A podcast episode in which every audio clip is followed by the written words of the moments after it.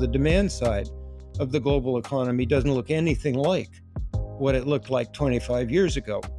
When you have the kinds of issues that are confronting the world today, CEOs are expected to take a stance. The Ukraine crisis, brand behavior and expectations, supply chain resilience, all topics that business leaders are confronting right now. I'm Chris Caine, president of the Center for Global Enterprise and the host of the new podcast series called The Get. Each month, I will sit down with brilliant individuals in business to help enterprise leaders and CEOs answer some of the questions they have on their mind about today's very dynamic and chaotic global business environment. How long will these disruptions last? How impactful are they to my business and operating model? How should I go about addressing them?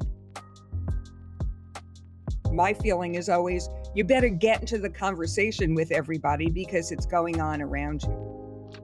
It's going to be complicated. It's not an easy transition to get from where they are today after 100 years of doing whatever they did to where they need to be. Don't miss the launch of the Get June 14th. Listen in on a monthly basis and subscribe wherever you get your podcasts.